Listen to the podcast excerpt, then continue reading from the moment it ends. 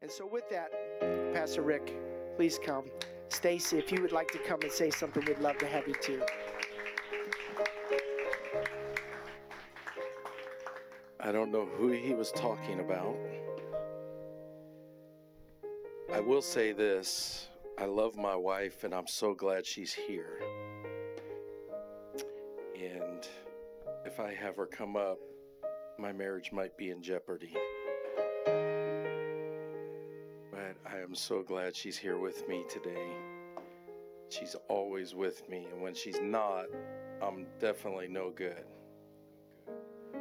We love your pastor's wife. Hope to get to know the fam uh, a little bit more, but um, love them dearly. I'm going to read a scripture and then I might make a few more comments, but uh, want to get right into the word. At least read our text so you can be seated. I'm going to read from Romans chapter 3. And I'm just going to read two verses Romans 3, verses 3 and 4. Romans 3, verses 3 and 4. It says, For what if some did not believe? Shall their unbelief make the faith of God without effect? God forbid. Yea, let God be true, but every man a liar, as it is written, that thou mightest be justified in thy sayings and mightest overcome when thou art judged. Shall their unbelief make the faith of God without effect? Would you pray one more time with me that God would allow each of us to leave here challenged, changed, encouraged, ready for greater things? Amen. Ready to go beyond. Amen. Lord, I thank you for your word. I thank you for this church. I thank you, Lord, for what you are doing in this place, God. I ask, Lord Jesus, you help me today. Help me to speak, Lord, what you have given me for this church, for this hour. We pray in the name that's above every name, the name of Jesus. In Jesus' name, amen. Before you're seated, look at somebody and smile real big. Once you've done that, you can be seated. You know, I do that often, and it's always amazing to me the Pentecostal culture because so many people reach a hand out, you know. It's, it's hard just to give the smile, but I love the reaction when we smile. Amen. It seems like most of the time you get a smile back. Amen. So good again to be here. Your pastor mentioned some of our history. Some of that history, we will just leave history. And, uh, but a lot of it was some very good times, and we very much are thankful to be here, and I don't take it for granted, Pastor Rob. And I want to say to any guest that is here, if you're looking for a home church, I hope by now you already feel at home. But I'm just going to come as a guest myself and just help you. You have found the right place, you found the right pastor. There's no need to look any further. Amen. This is a great church. I told some when we walked in, I, I just, it was a little overwhelming because it had the same feel of Haven of Hope in New Haven, Connecticut. And some years ago, we sold our building and went into a bigger venue and we were like the rolling stones rolling up. We had everything was set up and tear down just so we could have more space but it was great to unload that 24 foot trailer and just the excitement. And i feel the same excitement in this house of what god's going to do not just what he's doing because he is doing things but it's greater what is coming. Amen. And it is also I, I would be in trouble if I didn't say how good it is to see the mom and dad, Tamil, but also the beautiful Mama Yadnacek, as we would say in Africa. And uh, it's been some years. She may not even remember me. Uh, I haven't really grown up much, but but I'm I'm trying. My wife's almost got me trained. Almost. You ready? I heard that I had an hour and a half. So I hope you're ready. And for those that are trying to figure out if that's fact, that's not fact. Lord, forgive me. I was reading the scripture one day just in devotion, and I felt the Lord kind of give me a little more as I continued to read it. And I, I, I at first I saw this.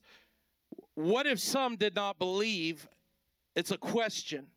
And shall their unbelief make the faith of God without effect? And I thought the faith of God, the one that created the heavens and the earth, the one that breathed life into me, he has to have faith it kind of caused me to really think a little bit about what I was reading because if the God that I serve has to have faith, I'm not sure he's the God that I was led to believe that he was. And being the smart, good looking, young preacher that I am, I, I, pushed a few buttons on a computer and I found out very quickly because I don't know if, if you enjoy the King's language of the King James Version, but sometimes when I read it, I, I need a little more help. Can I get? I felt a witness right there. I, I read through it and I'm like, what? What? What? And I read this and I was like, God has to have faith. And then I begin to look at the more, you know, complicated language of the Greek and the Hebrew. Uh, what, what's the the New Testament? Someone help me. The Greek, right?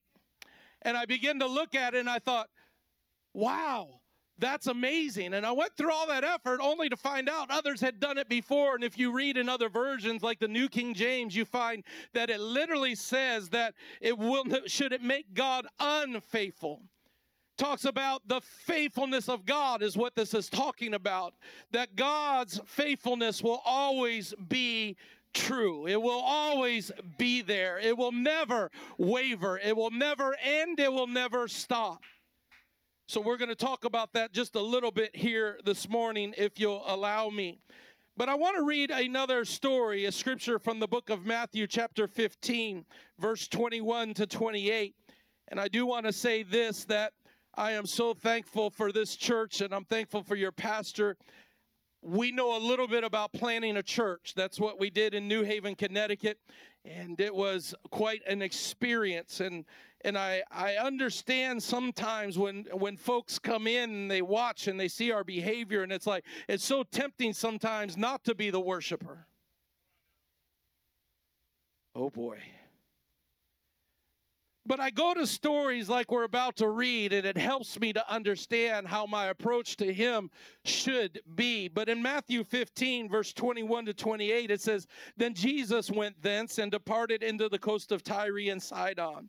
And behold, a woman of Canaan came out of the same coast and cried unto him, saying, Have mercy on me, O Lord, thou son of David. My daughter is grievously vexed with a devil.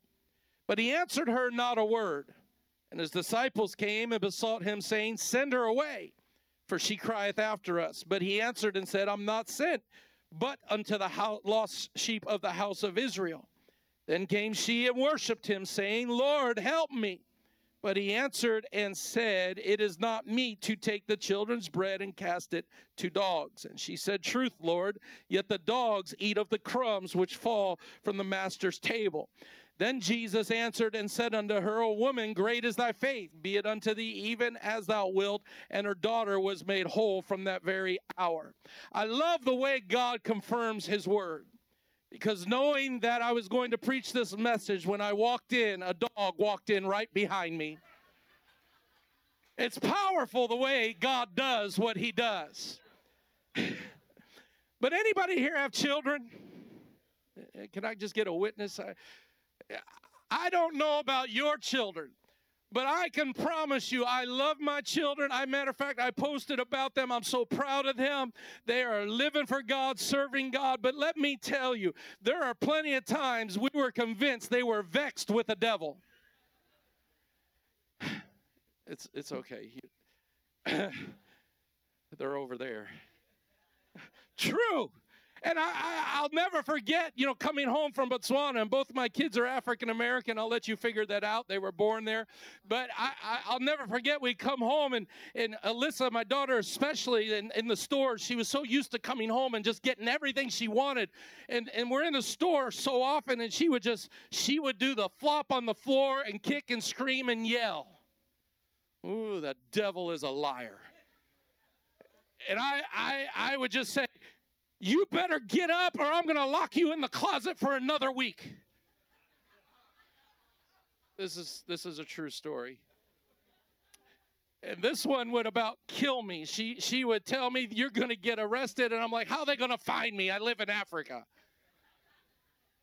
And for the record, we never locked her in the closet, okay?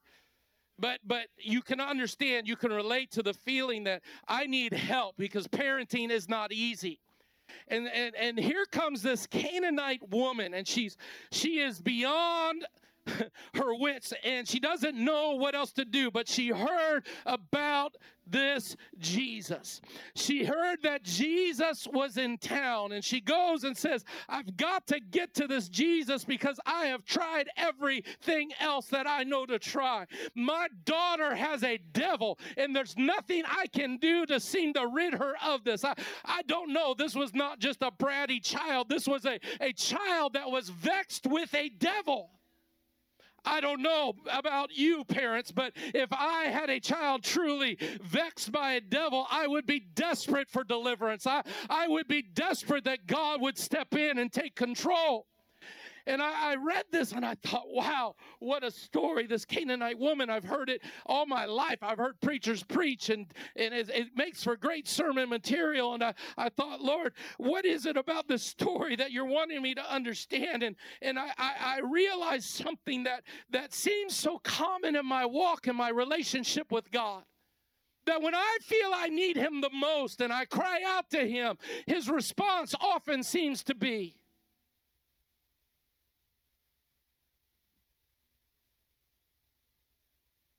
He answered her not a word. He was silent.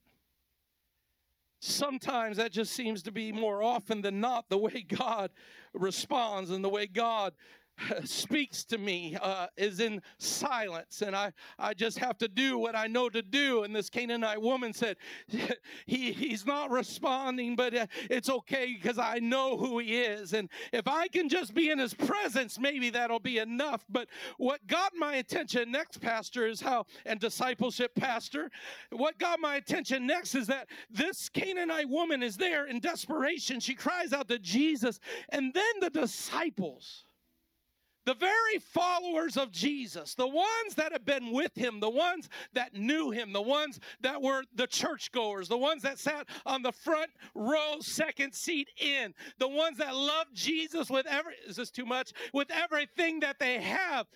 They were the ones that were telling Jesus, send her away, she's bothering us. Oh, I love what I felt when I came into Life Point this morning. Life Point, right? I didn't feel anyone sending me away. I, I felt the call of the coffee. It was powerful. It was one. My wife got a big smile finally this morning when she took a drink. It was beautiful. I love walking into a church where I feel welcomed, I feel wanted, nobody trying to send me away. But let me tell you something, saint of God, don't be like those 12. Don't, don't be like those disciples. Don't, don't get so settled in your your way that when somebody walks through the door, when that Canaanite woman comes in in desperation, and she might not do it the way we do it, she may not behave the way we behave, we can't send her away. We got to say, Jesus, help my friend. Jesus, hear her cry. But that's not what they did. It's amazing to me, Pastor. It's amazing to me growing up in this being around this my whole life and unfortunately not always living it and unfortunately running from things and unfortunately allowing what, what, i hear so often today church hurt get the better of me. I, i'm so tired of hearing about church. We talked about church hurt last night. I really am tired of hearing about it. And some of you know exactly what i'm talking about. You've experienced church hurt. Well guess what? That's because you've gone to church Oh, I might be meddling. I, mm.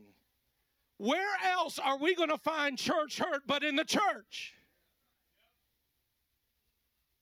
Better look over at the bishop. Where, where else are we going to find hypocrites? So here comes the Canaanite woman, desperate in need, and the followers of Jesus, the disciples, are saying, She is a bother to us. Get rid of her. And Jesus responds to them and says, Hey, pay attention here. You really think I'm just called to you? And watch what she does. Jesus is silent. The disciples are trying to, is this okay? They're trying to send her away. And Jesus addresses them.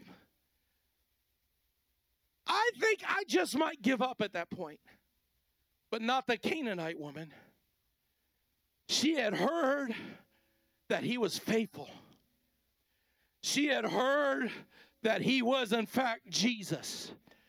And she then makes up her mind I'm not listening to that voice. I'm not listening to the silence. I see Jesus. I've got my eyes on him. And the scripture says, Then she came worshiping. Oh, the reason so many in this place this morning are lifting their hands and lifting their voice and dancing and jumping and getting excited about Jesus is not because it's a bunch of hype. It's not even often often because they feel it, it's because they got their eyes on Jesus and they understand that worship gets the attention of Jesus. I got notes, I better get to them or else we'll be here all day. She comes worshiping. Worship gets the attention of God. Mm. You walked in here today with a need that you just don't know what to do. I've come to tell somebody in this house if you'll just worship Him, if you'll just say, I don't know about the voices I'm hearing, I don't know about the silence that seems to be coming, but I've got my eyes on Jesus and I'm going to worship Him whether I feel something or not. I'm going to worship Him whether it seems right or not. I'm going to worship Him despite what the disciples think because He is worthy of worship worship, and I am desperate for Him. It seems like this Canaanite woman had a revelation in her desperation of who Jesus Christ was. Mm. Some of us need to get a revelation in our desperation of who Jesus Christ is. Some of us need to put the past and the worry and all the doubt and all the questions behind us and say, I don't care about that anymore, devil. I'm here to worship Jesus. I'm here to live for Him. I'm here to be a child of the King. Consider this afternoon almost His faithfulness.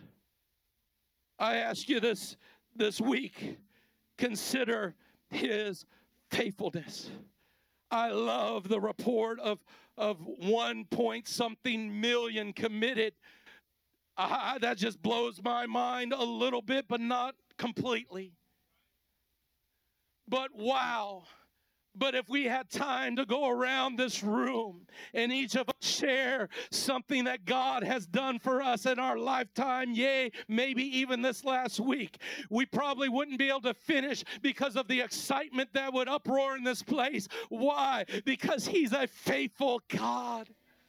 He is so faithful. My wife and I feeling God pulling us back to Africa, not quite understanding it. And I'm praying and I'm saying, Lord, I don't understand. This makes no sense. You called us here to plant this church. Why would we go back now? And he says, Well, the problem is I did call you to plant the church, and the church is planted, and you're getting a little too comfortable. I finally had two motorcycles and I had the house and I, I had some I know you don't have any toys but but I had some toys and and and the check was there every month finally and it was just we were getting comfortable and and the, the church was growing and, and it was just exciting times and God says time to go back. You're funny God. What you God? But he's faithful. Lord, you know people are not knocking down the doors to take churches in Connecticut. People aren't going to New England by the droves to take churches. Lord, if this is you, you better do something. Nobody seems to step up. The one couple we thought they they just said they didn't feel like it was it was God, and and they used to think it was God, and then they didn't feel it was God. And I'm like, I you know, I, God's being silent. But now it's being pastored by a young man, first generation apostolic, that received the Holy Ghost in New Haven, Connecticut, under our ministry. Tell me God's not faithful. Tell me that in 14 years, God raised up a couple who are, are, are quality, who are getting the job done. It's not just them, it's the team working with them, but it's exciting to be part of the kingdom of God. I'm just part of what He is doing. I don't have anything else to do but just say, Lord, I see you. I'm going to worship you. I'm going to be, Lord God, what you want me to be. Lord God, I don't know how else to get your attention but to be a worshiper of you. Consider today his faithfulness. Don't worry, we're, we're going to finish here very quickly for those watching your clock because I want you to love me and I want to come back someday. Your unbelief will not take away from the faithfulness of God. Their unbelief will not take away from the faithfulness of God. What you've been through, the questions you have, will not take away from the faithfulness of God. Those that disappointed you, it will not take away from the faithfulness of God. His faithfulness is shown throughout Scripture, regardless of the unbelief of his people. I have about a hundred examples that we're going to do in 30 seconds. Okay, that might be a little exaggeration. I go to the beginning, I read about, about Adam and Eve. You know, I used to be so upset with Eve. It's the woman, Lord. But the longer I'm in this, the more I realize what if Adam would have manned up? What if Adam would have been the worshiper he was supposed to be? What if Adam would have led his home the way he was supposed to lead his home? I don't know better theologians and scholars than I, but I sure wish he would have. It might have been a little different. The forbidden fruit. Well, she took it. She's okay. Cain and Abel, the wrong sacrifice, the, the I know better than you attitude. Moses and Aaron. There's so many examples, but but let me build an idol because I'm pretty sure my leader got lost up there. I'm I'm pretty sure Moses is probably dead. He, he's probably got eaten by a mountain lion. I, I doubt he's coming back. Let me go ahead and do it the way I know to do it. Samson and Delilah gives into the ploys of Delilah. David and Bathsheba. If you know the story, you know the story, but an adulterer, a murderer. What about Peter? Upon this rock I will build my church. But yet, when Jesus was beaten and whipped on that whipping post and crucified on the cross, where was Peter? Doubt. I'm so thankful that my doubt, I'm so thankful, Pastor Rob, that my mess, my disbelief, my hurts did not take away from his faithfulness to me. Whatever you walked in here feeling like you couldn't be what he needs you to be, you couldn't you couldn't do what you feel maybe God's calling you to do. I've come just to tell you he is faithful. He is faithful. He is faithful. No matter what life hands me, he is faithful.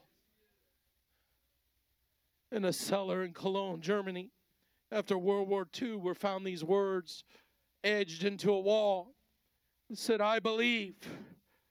I believe in the sun even when it's not shining. I believe in love even when I feel it not. I believe in God even when He is silent. It's what causes this unbelief, questions that we can't find immediate answers to. You know, I, I've got some questions. That must be my cue. I got some questions. I want to know, I, I do want to know, did Adam and Eve have a belly button? I want to know. Think about it. what did Noah do with the termites and the woodpeckers? Got questions.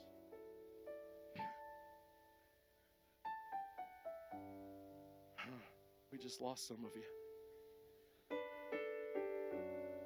But I do believe that, like Aaron, the voices of the masses can cause us to have doubts. Like Moses, frustration can take over. Samson, seduction of sin. David, lust of the flesh. Peter watching his leader go through some things and watching his dreams torn to shreds and hung on a cross. We got to guard ourselves against such things and keep our eyes on Jesus. And when we don't hear anything, feel anything, perhaps not even see anything, I know worship gets his attention. Would you stand with me? Whatever it is that has you doubting, let me help you. He is faithful. Whatever's holding you back, let me help you. He is faithful. Whatever keeps you down, guess what? He is faithful. Why would he forgive me of my sins?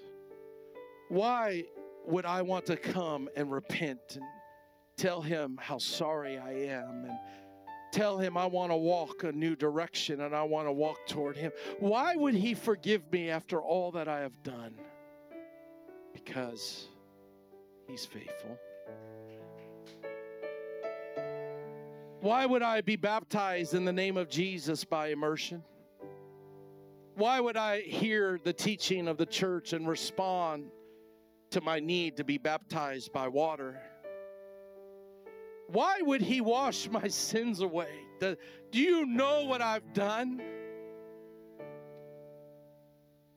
Because he's faithful. Why would he fill me with his spirit?